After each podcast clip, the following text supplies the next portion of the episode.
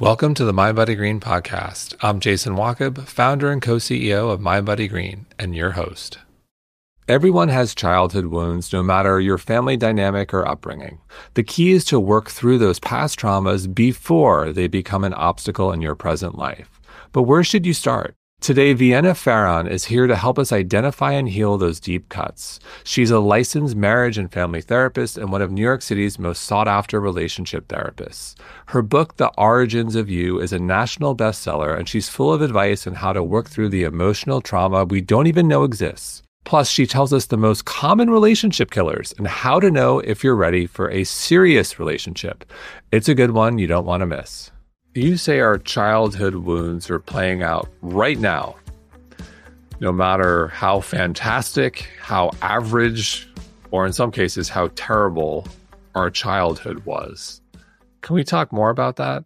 Yeah, and and maybe not right now and in every moment, but certainly in the unwanted patterns that we can't shake and change and shift in our lives today. And I think most people can probably raise their hands and say, yep, there are some unwanted patterns that I notice that no matter how much I commit to it, no matter how much I promise myself that I'm not going to do that thing again, I'm not going to keep pursuing emotionally unavailable people. I promise I'm never going to engage in this conflict in this way ever again because I don't like who I am when I do it or I'm going to set this boundary, you know, with my partners, parents, or whatever it is, but we cannot do it, right? It's like that to me is where there's an arrow that points to irresolution from the past. When we can make changes, fantastic, right? If you're like, I can change this thing about myself and I implement it and you do, great. But when you find yourself back in that thing over and over and over again, that's where we want to really inquire deeply uh, and see what is unresolved from our past that's calling for our attention. So you mentioned pursuing emotionally unavailable people. Is that a fairly common one? It can be, yes. What, what's what's the driver for that specifically? Oh, it could be a number of different things. Um, it's not so much about being attracted to someone who is emotionally unavailable. It's about the pursuit. And I remember when I distinguished this uh, in maybe it was an Instagram reel or something. And I remember how many people were like, wow, that actually shifts and reframes it for me because this idea we are, we could be attracted to lots of people for lots of different things, but it's this pursuit of, I know that you are not available to me and I'm going to see if I can what convince you otherwise I'm going to see if I am good enough for this to for it to change your mind, right? And so a lot of times there's um, sort of a worthiness wound that can play into the pursuit of going after someone who's unavailable. Um, this idea, you know, a lot of people will say, well, if you go after somebody who's unavailable, it means that you're unavailable, and that can be true. it, it certainly can be the case, but some that was me 25 years ago. Right, right. It's like definitely valid point. Um, but it can also be us feeling like we are, you know, undeserving of something, that that's a part of the narrative that is just underlying it always. And what we know is that if I'm going to pursue this person, I am going to continue to feel that way because I'm not going to be able to convince them otherwise. I know that they're disconnected from self or relationship and they don't want anything, but I'm going to go after someone who's not available and it's going to keep this narrative steady for me. And so there can be this worthiness element that that plays in that we keep uh, yeah we sort of keep uh, repeating. Um, i think sometimes we can experience this space where it's like if you just get to know me, then I'm going to be able to convince you otherwise, right? And so sometimes people will will enter into that space hoping that with some time and if we yeah, if we spend more time together and you get to see how great I am, I'm going to be able to change your mind, right? And so there's always this changing of the mind element piece to it that can present and I think it's looking at like, well, who have you always wanted to change right? Like where where have you looked to before? What's familiar about this where you're like wanting somebody's opinion or experience of you or the way that they relate to you to be different? And maybe we might find some of that in childhood for example. Maybe we have a relationship with a parent or a sibling or another adult in our lives where they're disconnected from us. We can't get the attention that we want from them. We can't get the connection that we want from them. We can't get their validation or, you know, intimacy from them in the way that we seek. And yeah, whether they're prioritizing other things, they're busy, they're just checked out for whatever reason, but we're constantly in this loop trying to be the star athlete or get the straight A's or be quote unquote perfect so that we get the thing that we want from them. And do we continue to chase that you know in our adult lives and you know romantic relationships or even friendships sometimes? There's a lot to unpack there I think about performance culture. You mentioned the straight A's, the uh, the star athlete. I think of Dr. Lisa Miller's work around children in high earning, very well educated cities where there are studies to show that these kids in households where parents have significant resources, kids go to the best schools, are more likely to have anxiety or be depressed than kids who are in extreme like I wouldn't say poverty, but like who who are far from well off where maybe parents are having difficult like those kids are happier. And to me that's a, a big wow. On one hand you have parents who are very involved, educated, resources, producing children that are unhappy. On the other hand, you've got kids on the other side, you know, the wrong side of the tracks, if you will, uh, who don't have those resources, who don't have the education, and those kids are happier than these kids. And a lot of it's how the parents interact and the expectations instead of how, you know, how are you feeling? It's how do you do on that math test? Right. How are you? Yeah. What are you doing? Right? How are you performing? And yeah, right, that like the level of stress and pressure, which, you know, tends to move kids out of being kids and uh, you know getting to be playful and you know getting to exist in a low pressure space. And that doesn't mean that they don't have wonderful outcomes of being smart hardworking individuals right? But this idea that the thing that is most important to me as your parent is how you do in the world as opposed to who you are right? And it's not to say that the parents on the other side of the tracks, as you put it, are necessarily inquiring about that. But I think that that's so important. Like, who are you and how are you? Right. Versus what are you doing essentially to make me happy less ashamed, less embarrassed, right? Because if you as child is a reflection of me, is an extension of me, holds some type of image of me, right? To my friends, to my other family members, to society, to the world around me, right? If that's the thing that's most important is protecting the parent's image, then we understand how disconnected they're going to be from their children and their, their, their child's internal experience. I think for a child then, because performance is often tied to, you know, what I call worthiness wound, right? This idea that I am only worthy, right, of uh, attachment, connection, love, validation, affirmation, your presence, peace in our family, right? If I am performing in the way that you need me to. I get those things when I'm doing that.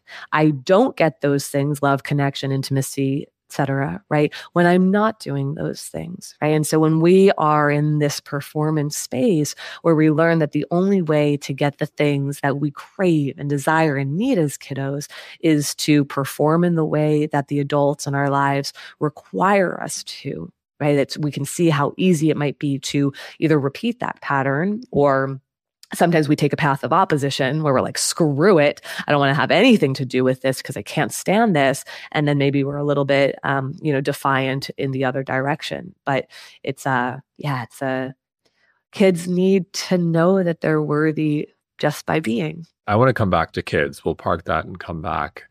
Because I, I want to make sure we spend some time on in my view, like the foundation of of your book, which is excellent. These these these core wounds. So, c- can you walk us through the five core wounds, what they are, how they show up, and ultimately how we can kind of start to do the work to move through them? Yeah. So when I sat down to write the origins of you, I was jotting down like all the different wounds that I thought that every human could possibly have. And ultimately at the end of the day, I felt felt that these five and, and the the words that I chose, right, the language that I chose really encompassed the human experience. Don't think that we fit into boxes. If a different word works for you as a listener, beautiful, go with that. Um, but the five that really stood out to me were worthiness, belonging, prioritization, safety, and trust. Meaning that through our lives, in our experience, right, we tend to have ruptures in our sense of worthiness, in a sense of belonging, being a part of something, in our sense of feeling like a priority, in our sense of being able to trust the important people around us and the world around us. Um, sometimes even being able to trust ourselves. And then, of course, safety, right? Am I safe? Am I secure? Um, is my well being? Being being looked after right am i taken care of here and yeah the ruptures in that are things that we tend to find um, happen in family of origin right in the family systems that we grow up in it doesn't all happen there um, in me kind of going through this i want to name how many people are like, I think I have all five. so if you're like resonating with many of these right now, that's okay. That's normal. Um, but yeah, sometimes a primary one is going to stand out where you're like, wow, I really do struggle with this. I think at one time in our lives, we've probably experienced all of these things. I think that the question becomes is what, what shows up all the time? Like, what's the consistent theme versus, you know, at one time I wasn't really feeling worthy or I couldn't find my tribe. Yeah, no, no, no. And this isn't about just sort of like a light scrape right? This is about something that's internalized for us. Cause we, all of us have, you know, we can go through hard things and not every hard thing that we go through is going to stick with us and, and change the trajectory of our lives, right? Sometimes though, hard things, right? And ruptures do do that. And that's what's important for us to understand is like, what in my story what in my experience, things that have either happened to me or things that I have observed, because not everything happens to us that impacts us, right? Sometimes it's something that we see in our parents' relationship or something that happened to our sibling that has a deep impact on us that we're looking out for as well right? And so that's our job is to understand where there's a significant rupture in these things. We don't have to make something out of nothing, but we do have to name and acknowledge where there is unresolved pain in our lives. So, of those five, which do you believe is the most common? Worthiness, for sure. I mean, when I was writing about worthiness, I'm like, I am pretty sure every human on the planet probably rubs up against a worthiness wound at some point or another. Again, to what degree is it something that holds, you know, the the reins in their lives? Okay, that's we can argue, right? But it's like I think I, I've done a I created a not that this isn't scientific, right? But I created a, a quiz. What's your primary origin wound? And and I think you know over seventy percent of people came back with the worthiness wound, right? So we know that that's one that is so common. Absolutely need to link to that in the show notes so everyone listening can take the quiz. What within the family system promote unworthiness? Give us some examples. Yeah. So, okay. So, one of the things that we started with already, right, is this need for performance. So the pleasers, the perfectionists, the performers out there, right? Hands up. Those are a lot of the people who are going to struggle with a worthiness wound. And it's what I was saying before, right? This idea that my line for connection, closeness, intimacy, attachment, validation, affirmation, peace, etc., right, is tied to my ability to perform it's tied to my ability to please you. It's tied to my ability to present in whatever way you need me to in order to get the outcome that I'm looking for. So a lot of times we're going to see a worthiness wound develop because of that in the environment. We can see a worthiness wound develop because of statements of harm. And of course, that's also tied to safety because we might be talking about abuse if we're talking about statements of harm. But sometimes, unfortunately, we grow up in a family where we're told that we're worthless, that we're told that we're not good, that we're told that we're not deserving of anything. And that might feel extreme for some people, but it's absolutely valid that, you know, so many of us have heard those words or a version of them before that strips it away from us, right? That strips our worth and our value as a human being down. I, a quick story one of the things that, you know, uh, ruptured a little bit of worthiness for me in conflict with my father the way that he would punish me was um, by giving me the silent treatment. And what would happen is when I was a quote unquote good girl, he was super helpful, super present, super available, really like happy to do anything for me. But when I stepped out of that, and you know, when I say that, it was really within reason. I was a, objectively, you know, good kid. But when I was whatever defiant in some way or I didn't agree with him or you know wasn't you know able to be he couldn't control me in a particular moment the way that I was punished was through silent treatment for sometimes you know days and weeks even on end. And it was one of those things where I learned right like my worth like if I stay quiet if I am agreeable, if I am fine, if I don't push back on things, if I don't have boundaries, right, then I get connection and closeness and support and help. But when I'm not doing those things, if I have a boundary, if I have a thought that is different than yours and you don't like it, right? Then I'm going to be punished and all of that's going to be withheld from me, right? So that's another example, right? Is like, ooh, I am worthy of closeness and connection and support and help when I fit in this box. But when I don't fit in this box, then it gets taken and withheld, withdrawn. So anecdotally, I definitely know some people who have similar stories and ha- have done the work and kind of recognize this, well, former blind spot. And then there are some people I know who are extraordinarily performance driven, have expectations for themselves that are beyond, you know, r- ridiculous. uh, but they're just kind of hardwired that way. They're extraordinarily competitive. Like there was, there, there was, as far as I know, nothing traumatic in that sense in their childhood. They were just kind of born hardwired, very competitive, very hard on themselves, like expect excellence, and that's just kind of who they who they are. Uh, is that possible in your view? Yeah, I mean, I think I I love excellence too, and I love to compete as well. And I think um, you know, there's a quote that a colleague of mine says, which is that our gifts and our pain and wounds are oftentimes next door neighbors. And, you know, the way that we learn to survive something often is in this really glistening and glimmering way. And I think sometimes this idea, and, you know, can we be born competitive? Like, sure, we could certainly make an argument for that and you know, obviously nature versus nurture et cetera et cetera but you know it, it's important for us i think to inquire right is like if that's not there, who am I? Hmm. If I'm not pushing myself, right? Like, who am I without it? Is there something there or is there nothing there?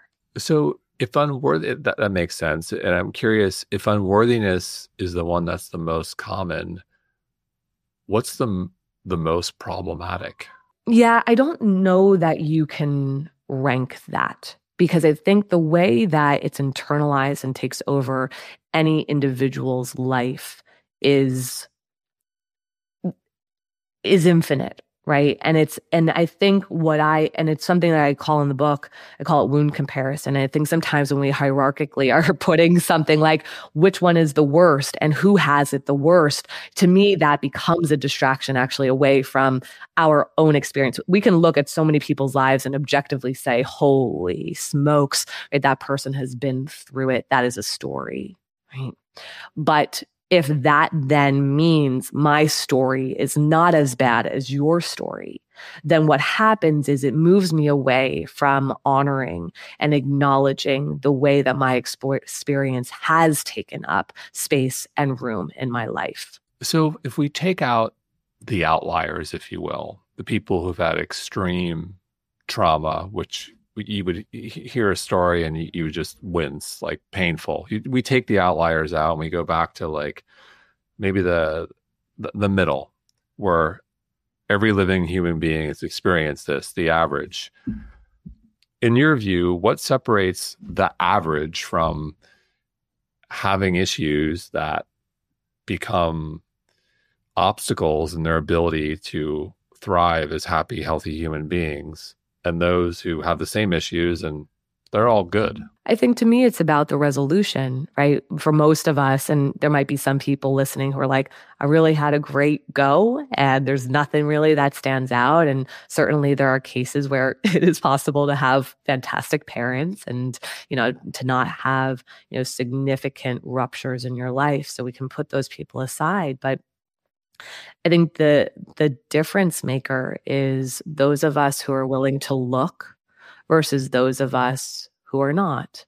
And I think that's what I'm, you know, what I was saying at the beginning is, yeah, if you have unwanted patterns, right? If you're like, oh, this thing that I keep doing or I keep finding myself in, to me, that lets me know that we haven't resolved what needs to be resolved does not mean that our past has to dictate our lives forever, right? It's that when most when when we are willing to acknowledge our pain, when we are willing to actually spend a little bit of time with our story. We don't have to hang out there forever, right? We don't have to go into the past and keep, right? But it's like if we're willing to acknowledge and honor the story, then it loosens its grip on us. I always think that pain's not out to destroy our lives. It's not out to get us. It's not cynically rubbing its hands together saying, ha ha ha, let's see where I can destroy your life, right? It's like it's, it wants to have us turn back around to it, right? Because this idea that like when we're kids, when we're teenagers, we don't have great tools. We survive our way through stuff. We cope through whatever it is that's happening around us, right? We get to the other side. Congratulations, we've survived it. Great. But then this idea of like, oh, I'm going to go back there. Eh, we don't tend to do that. And yet we still had the experience. It still imprinted something upon us, right? And what I would say is that it might be dictating or directing parts of our lives, the way that we communicate, the way that we navigate through conflict, the ways that we do or do not set boundaries, sometimes having too high of boundaries and not allowing people to get close to us or get connected to us, right? And those are the things that we have to look at. So the difference, right, between the average, the middle folks, right? Who all went through similar ish stuff. It all kind of gets internalized in different ways, but some people are doing better than others. Is that we're looking and naming and addressing and, and touching the stuff from our past that has a grip on us. You know, where I go with this, I agree with what you said, is also mindset. In my view, there's a big difference between saying, I think there's a process, at least with me, there, there's a process where sometimes I will say, you know, why did this happen to me? But then I will quickly segue to what can I learn from this versus some people just get stuck in why did this happen to me? And then that becomes your story. And we all have our stories. Everyone's got their story. The reality, I, I think the, the the real skill and it's a lifelong journey for myself and I think many listeners is like trying to create space sometimes from you and your journey and or you and your story so to speak and and be self-aware and sometimes that's difficult to do. Yeah i agree with you 100% i think that curiosity is such an important tool and when we stay stuck in yeah whether it's a version of why did this happen to me? or i can't believe this happened to me or i'm so unlucky um when we get trapped in in a victim position. And what I mean by that is not that we cannot be victims. Of course, there are things that do happen to us. We are victims of many things. But when we get stuck there, it's so hard to heal from that place, right? If we're clinging to a story, right? if we are holding on to it if we i we almost over identify with the story right then it's very hard to make any type of movement, right? So when you're talking about mindset, absolutely, right? It's like there's got to be a space where we can inquire and get really curious about what can grow from this. So to, to segue off of this, I'll provide something at least I, I find humorous. One of my favorite shows on television was Justified with the great actor Timothy Olyphant. And there was a fantastic line, which I've used before on this show. He says, If you run into an asshole in the morning, you run into an asshole. If you run into assholes all day, you're the asshole. to me, that kind of says it all. So something else I thought was was really interesting. Birth order.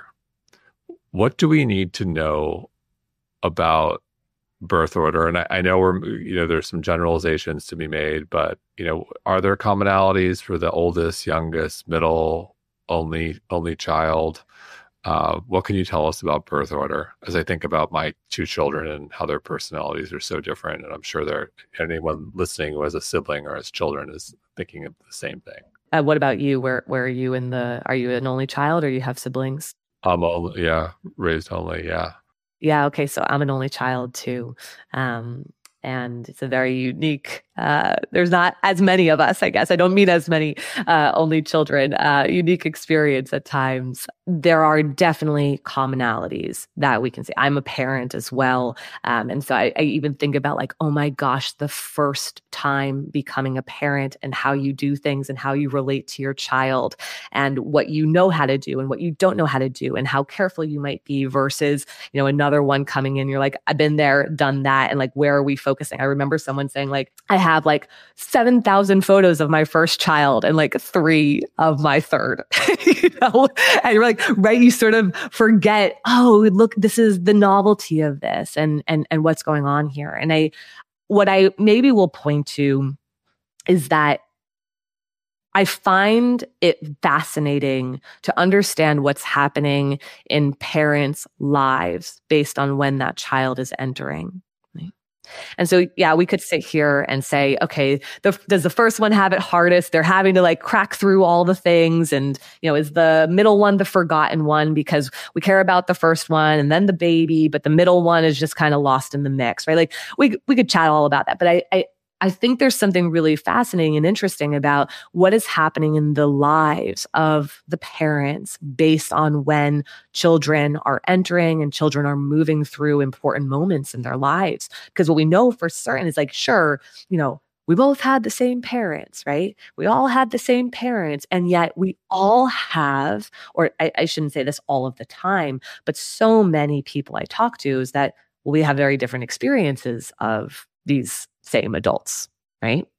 I have a very different take on my parents than my sibling does. The way that my sibling would tell a story about my parents is very different the way that I would tell a story about them. And that piece to me is so interesting and fascinating because it shapes so much of the way that children internalize uh, their experiences, how much they're cared for, how much a parent or parents prioritize them, um, what the focus is. You know, maybe if you had a young parent uh, as the first child, but then the third or fourth child has a more mature, emotionally mature, evolved parent because it's been 10 years time, right? It's like they're getting totally different experiences.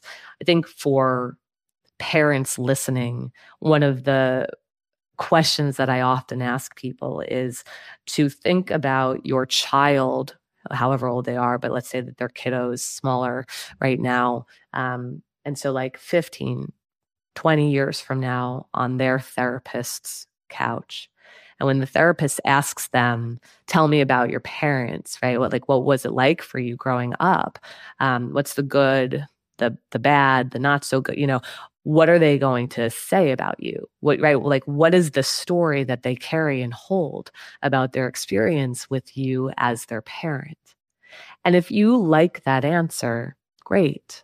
But if that answer is really confronting for you right it's like to me that's a very interesting inquiry. I like that because it kind of zooms out to the big picture. And for me personally as a parent sometimes when we start to talk about trauma and parenting, I, I will sit here and say, oh God, I did that one really wrong, you know, lost my temper, you know, and it's just like, I think as parents, you can, you can be hard on yourselves, but I think the reality is most parents are doing the best they can and are pretty darn good. But I think when you start to talk about you know, I, I think the world, and, and this is overall a positive thing.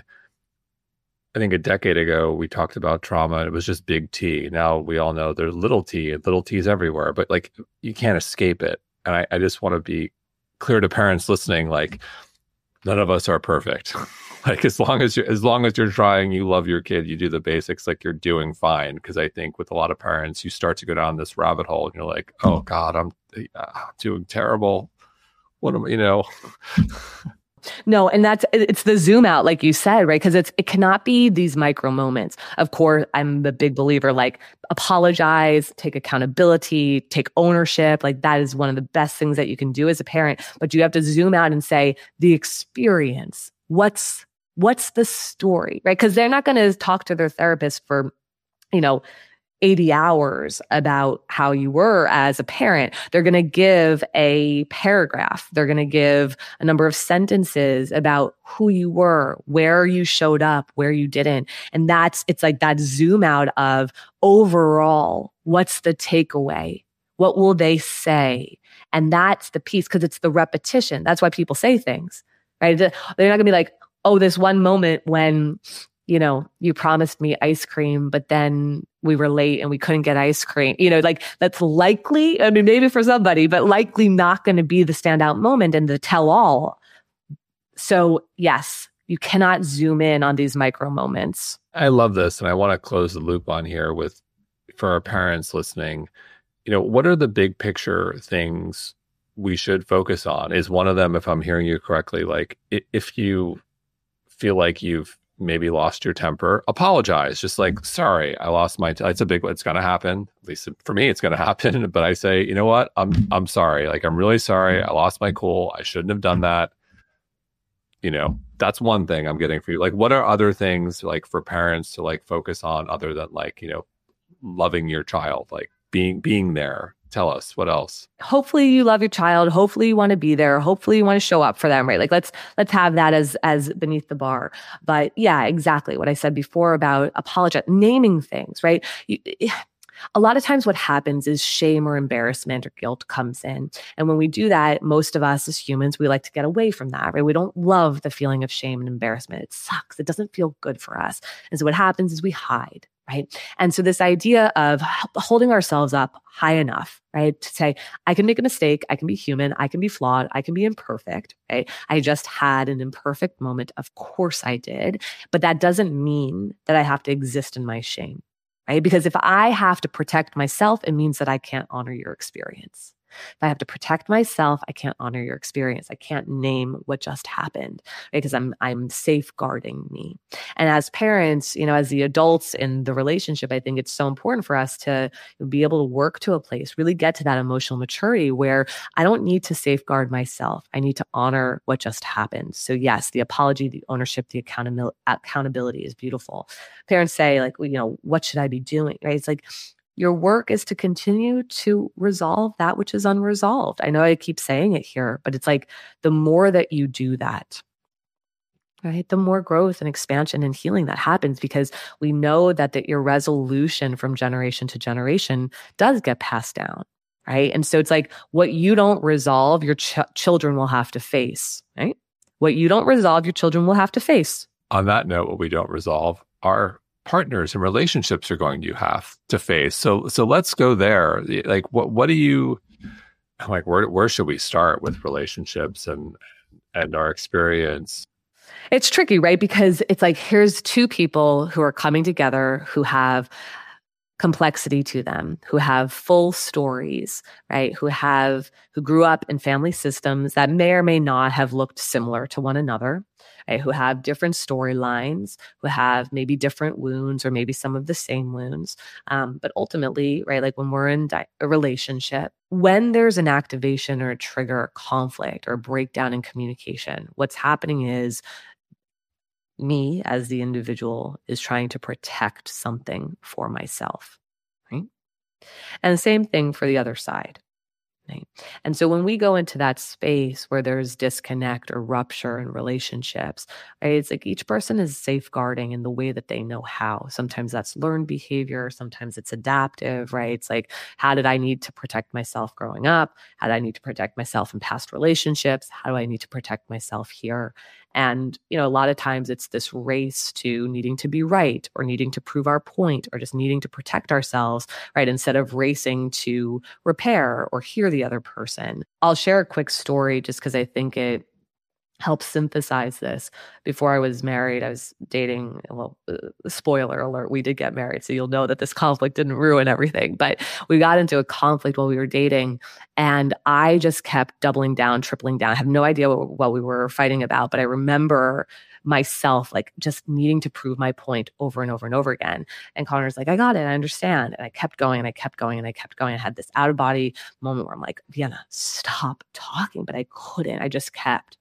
And finally it stopped. And I remember this sort of the shame spiral coming on. Like, oh, like this was not very attractive. And I, I wonder if he's going to want to be with me anymore, yada, yada, yada. And then I replaced the shame with curiosity quickly. What does being right serve? What does proving my point serve? And I think this is a really important tool for anybody who's listening, right? Is to ask what the behavior is serving. Because even though it might be dysfunctional or disconnected in the moment, our behaviors in context make sense. It's very important for us to remember. You make sense with context. Your partner makes sense with context. We all make sense with context. Context is not an excuse, but it helps us make sense of things. And so our behaviors, our unwanted behaviors that we're like, oh, I can't stand that I do this, is protecting something. It's serving something. And your job is to understand and figure out what that is. And so when I inquired, like, why? Like, what what is this all about? Brought me back to my childhood as you know already, I'm an only child. My parents went through a nine year divorce process. Nine? Nine year, the longest in the state of New Jersey at the time. Um, talk about competitive. and I watched a lot of manipulation, a lot of gaslighting, a lot of paranoia, a lot of psychological abuse. It was awful. And as a little human in this system, sort of observing, what I saw was, you know, dominance, power, and control came from my dad, who was very manipulative, was a master gaslighter. And my mom was in this weak position based on my perspective. She was confused. She was couldn't track what was going on. And to me, there was a weakness there. It was very clear that safety was in being right Right? He was quick with his words. He could always make himself right. And not being right was unsafe. And that perspective was so informative to me because I could have compassion for myself instead of just criticism and blame for like, oh, this was so gross. I can't believe you behave this way. It's so unattractive. You can't show up in the world that way. To, oh, I, wow, like, of course course you want to be right and need to prove your point because it is connected to your safety based on your life experience. And now, of course, I can't just say I connected the dots. And so here it is, right? Like I cannot go around behaving that way for the rest of my life. There has to be a shift that takes place. But to understand what that behavior was serving offered a compassionate lens it gave my i gave myself grace and then it was this invitation to work with that part differently because yeah i i cannot do that in my partnership. It's not going to work out very well. It's not going to last if i keep doing that. But i also have to have compassion and understanding for this part of my story that developed this behavior to protect myself from something that did need protecting way back when. Wow. So for a relationship to be successful, there, there, there's a lot that goes into that. And in my very unprofessional view, I think it requires work and there needs to be growth. But I also think, in my oversimplification, that like the biggest secret is picking the right person. Because if you pick the wrong person, the amount of work required is possibly unsurmountable. And that so much of failed relationships comes down to like selection. What's your i'm not the professional. No but I, I think you're you're right. Like there is so much to understand and unpack in individuals and in relationships. And you know when you get together and you make a choice you know the closer the more intimate the more you understand about each other at that point right? i think to to your point is like yeah it's going to be hard. There's always going to be work. There's going to be challenges. You're going to face a lot of things throughout your relationship together. Incredible stages of life. Incredible moments of grief right? But it's right it's like this idea you know eh, the way that i described it I, I felt with my husband that I believed that we could face anything together. So, on that note, and again, my unprofessional, oversimplistic view, I believe, and, I, and I've said this in years to to friends, when there are like big problems in the early stages of relationships, when there's no mortgage, there's no kids, there's no illness, and like you're serious issues and like you're in therapy on week three, my oversimplistic view has been like, dude, it's the wrong relationship. Like everything's okay right now. To your point, like life is going to be a lot mm-hmm. more complicated. And if you're having problems now, like that's a that what what's your what's your take on my oversimplification and potentially bad advice to friends decades ago? No, not I mean not necessarily, right? Like I think yeah, like if if there is high conflict, there's so there's so much that's just uh, always an issue, right? Right from the get-go. Like likely that's going to continue, right? And I don't want to say all, right? Because I think that there's people who have gone through hard stuff in the beginning of a relationship who have found their way through it. Right? But I think this idea it's like when we choose partnerships and, and I mean not just like dating people for a few dates. yeah, there's that too. Right. Um, th- yeah, right. It's like when we have actually chosen a partnership. Um, my take is that we have similar levels of irresolution. We don't tend to choose people and partner with them. Again, not go on a few dates with them, but actually choose them and partner with them and have wildly different levels of irresolution. Now, your stories might be entirely different. Somebody objectively might have a story that is the like oof the wincing like you said before and the other person might not have that story. But uh, levels of irresolution why we choose each other right is we're still looking to resolve something there. And if and so you know to your point right is couples who are willing and interested and curious and open about that work of resolving things through the dynamic right, are going to do a little bit better than people who are like, you just suck, right? Or this is all you, or I don't have anything, you've got it all, or whatever it is, right? It's like, or they're not interested in inquiring within or being self reflective, or they don't care about it at all, or they're shut down from it. It's very hard to make any type of movement and growth and change from that place. And so this I don't care how unresolved you are. I care how much you are open and interested in that work of resolution and knowing that so much of that comes through relationship. Our pain and our wounds, it's at the hands of relationships. So our healing a resolution is at the hands of relationships. There's only so much that we can do in the vacuum of the individual, right? It's like our, we know relationships hold up mirrors. We know our partners do. We know our children do, right? It's like that is where it's going to reflect the things back to us. And I think, you know, the couples who do the best are the ones who are open to the exploration of self inquiry and relational inquiry.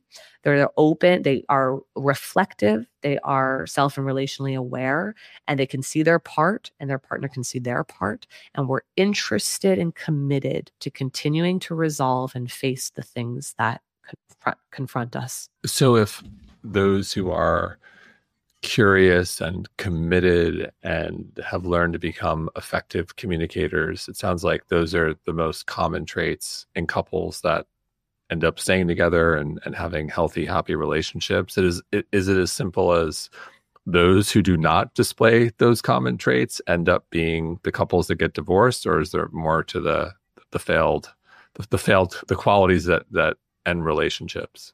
I mean, there's a lot, you know, that that can go into the ending of a relationship, but I do think what we're saying here in terms of like what allows people to get through hard things together. Life is hard. And you know, if it's not hard yet, and I don't mean this to be doom and gloom, but the reality of it is, is that we face loss and we face grief and we face, you know, we face massive transitions throughout life. And we're going to get there at some point if you haven't had to walk that bridge yet. And I think, you know, attachment, when we think about it, parent child, is being able to move through hard things together and know that we're going to get to the other side. It's the same relationally in partnership, right? So this idea, if you think like life is supposed to be just light and fun and easy and there's never going to be the stuff, right? Like that, I think, you know, that expectation of it should just be this way versus this is what life is looking like right now. And I trust and know that's why I said when I knew with my husband is like, I know that we can face hard things together. I'll go in a foxhole with him. Yes.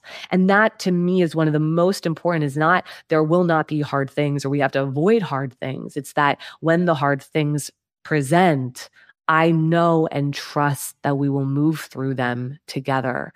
There's a lot that can end relationships, right?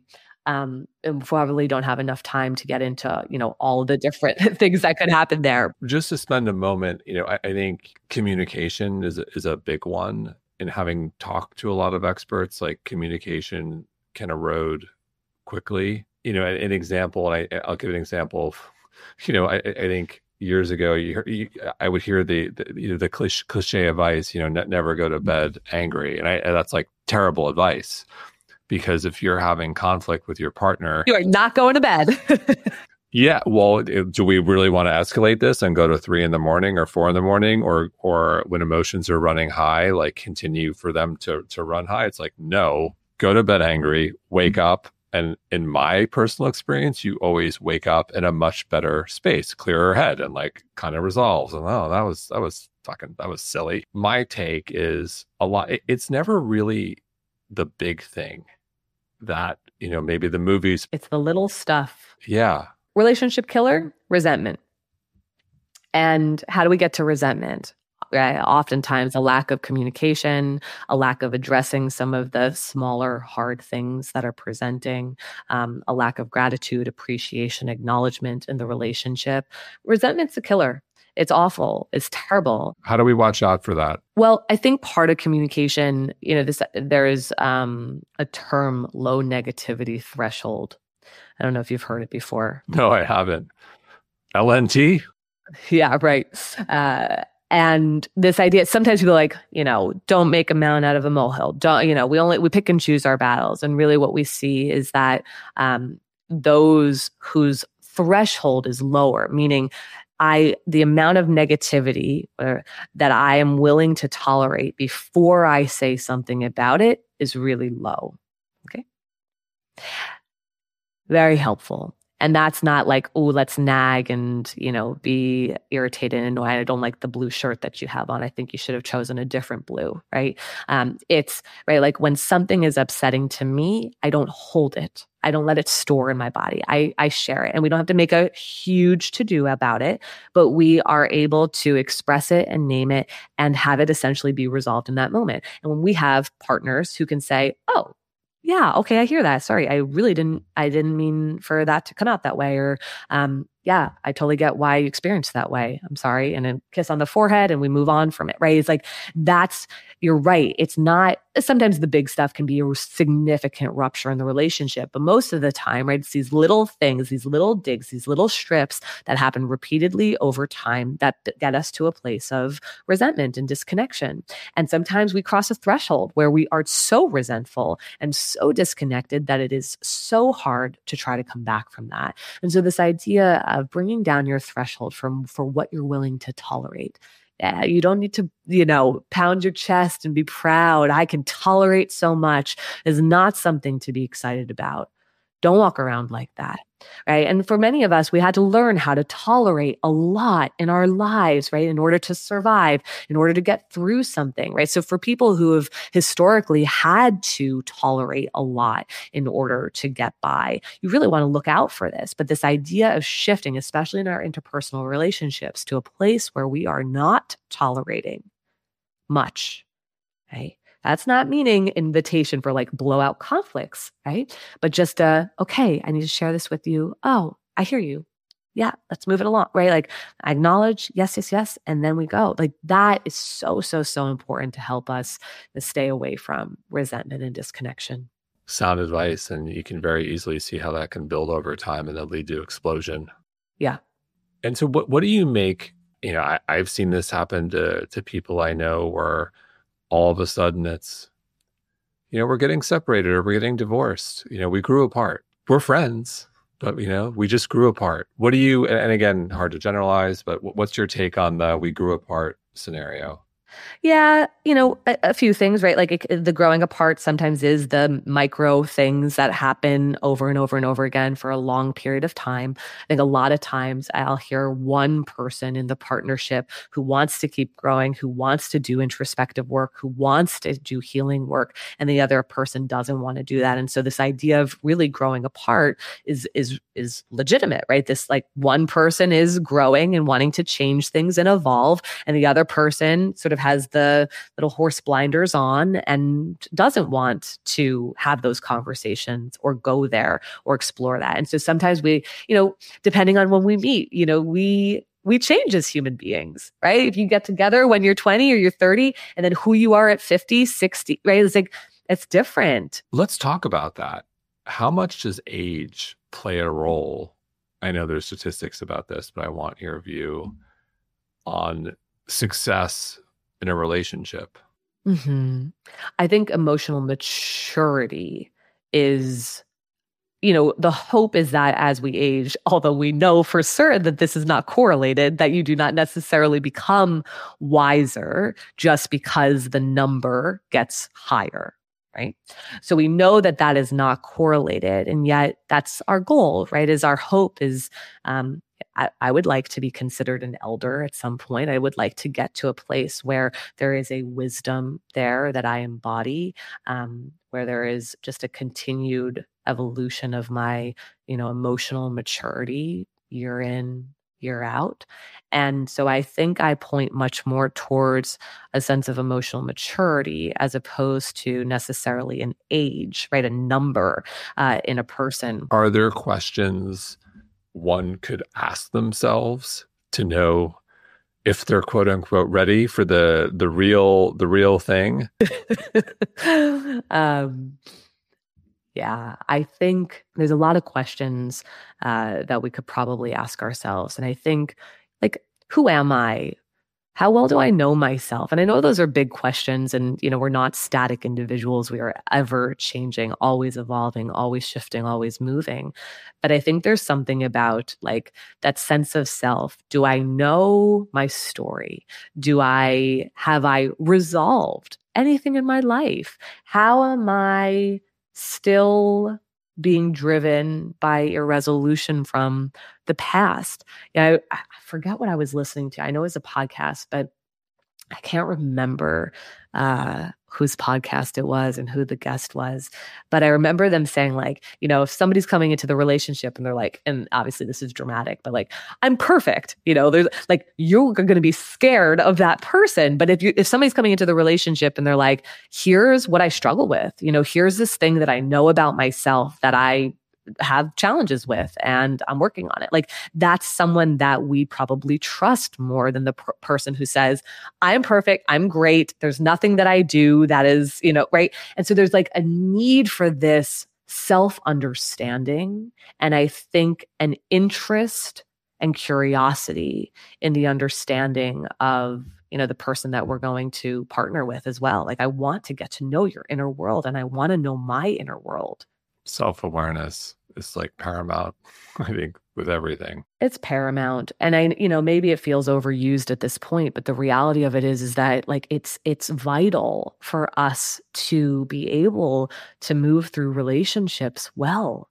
You know it's like your wisdom your your emotional maturity can only come from you facing the parts of yourself that you don't like the parts of yourself that have been troubling in the past right it's like where do we gain our emotional maturity from by going through the fire where do we gain our wisdom from? By going through the fire. You don't get to have that just because you went from 20 to 40 or 60, right? You've got to face stuff right? So, what have you faced? So, other than buying the book, which I will hold up, everyone should buy The Origins of You, and taking your quiz, which we will link to in the show notes, what are some of the things that listeners can do right now to start becoming better people, happier in, their own skin, better in their relationships, better human beings all around? What what can we do to start to to work to do the work? I think one uh, one great question is where in my life am I most reactive? So sometimes we have to look in the corners that are a little bit trickier and harder for us. So instead of like, I'm just going to express more gratitude moving forward, which is a nice thing. I think part of that inquiry is, oof, like where are there some tricky things in my life? And I think reactivity is, uh, I consider it the neon sign, the arrow that points us to irresolution, where we are reactive, with whom we are reactive, right, is going to point us to something that, that activates us. It lets us know that something internally is going on for us that needs our attention. So I'd encourage everybody right now to think about where it is you're most reactive in your life and with whom. And what do you know about that? And what's familiar about that. Right. And when I say familiar, right, it doesn't need to be like exact, exact. It's just a sensation, right? What is familiar? Where have I experienced this before? What do I know about this? Right? What is it that I don't feel prioritized in these moments? Is it that I don't feel good enough in these moments? Is it that I don't feel like I can trust in these moments? Right? To really look for that. So look for your reactivity. Okay look for where you can give advice but not take it yourself. right? Always so good at that, right? It's like, where can you give advice, but you cannot implement it yourself? It's another really good indicator for irresolution around wounds. Um, you know, blowing things out of proportion, kind of similar to reactivity, but where it's like it doesn't kind of match what's happening. Reminder that you and your behavior make sense with context. So if it doesn't match in the moment, it matches to some moment, even if it's not the one that just presented. Right. Um, and yeah, I, you know, one of the questions that a therapist once asked me that I continue to ask, you know, clients of mine to this day, right, is like, what did you need most as a kiddo and not get? And, you know, instead of brushing right by that question, to just really sit into it, to sink into it, to give yourself a moment with it, to really identify and acknowledge. And again, this isn't going on a hunt. And, you know, I, I say in the book, like, I really respect and honor, you know, parents and adults. We're not here to throw anybody under the bus. We're not here to, you know, just point blame and, you know, any of that. Don't want to call, hey, dad, I've got a problem with you. That's not what this is about. But it is also very important for us to acknowledge when there's something that we needed and we didn't get. And to when we can name that, we can sometimes see where that pattern plays out. Where am I still seeking that? Where am I maybe still not getting that today in my relationships? And yeah, that's a very important question that I think that we can answer right now in this moment too. Fantastic advice. We, we covered a lot today. Is there anything we didn't touch on that you would like to touch on, or any words of wisdom you'd like to leave with our audience? Oh, we did touch on a lot. And, you know, there's so much more we could obviously dive into. But I think, you know, there's um there's an exercise at the end of the book um unfortunately it's not my exercise. You know people who are like i wish i had written that song or i wish i'd made that movie i'm like i wish i came up with this exercise. But uh, michael kerr psychotherapist um, he says to think of your mother as your grandmother's daughter and see how that changes your perspective. And i I love that invitation because, again, I will always remind people that context is not an excuse.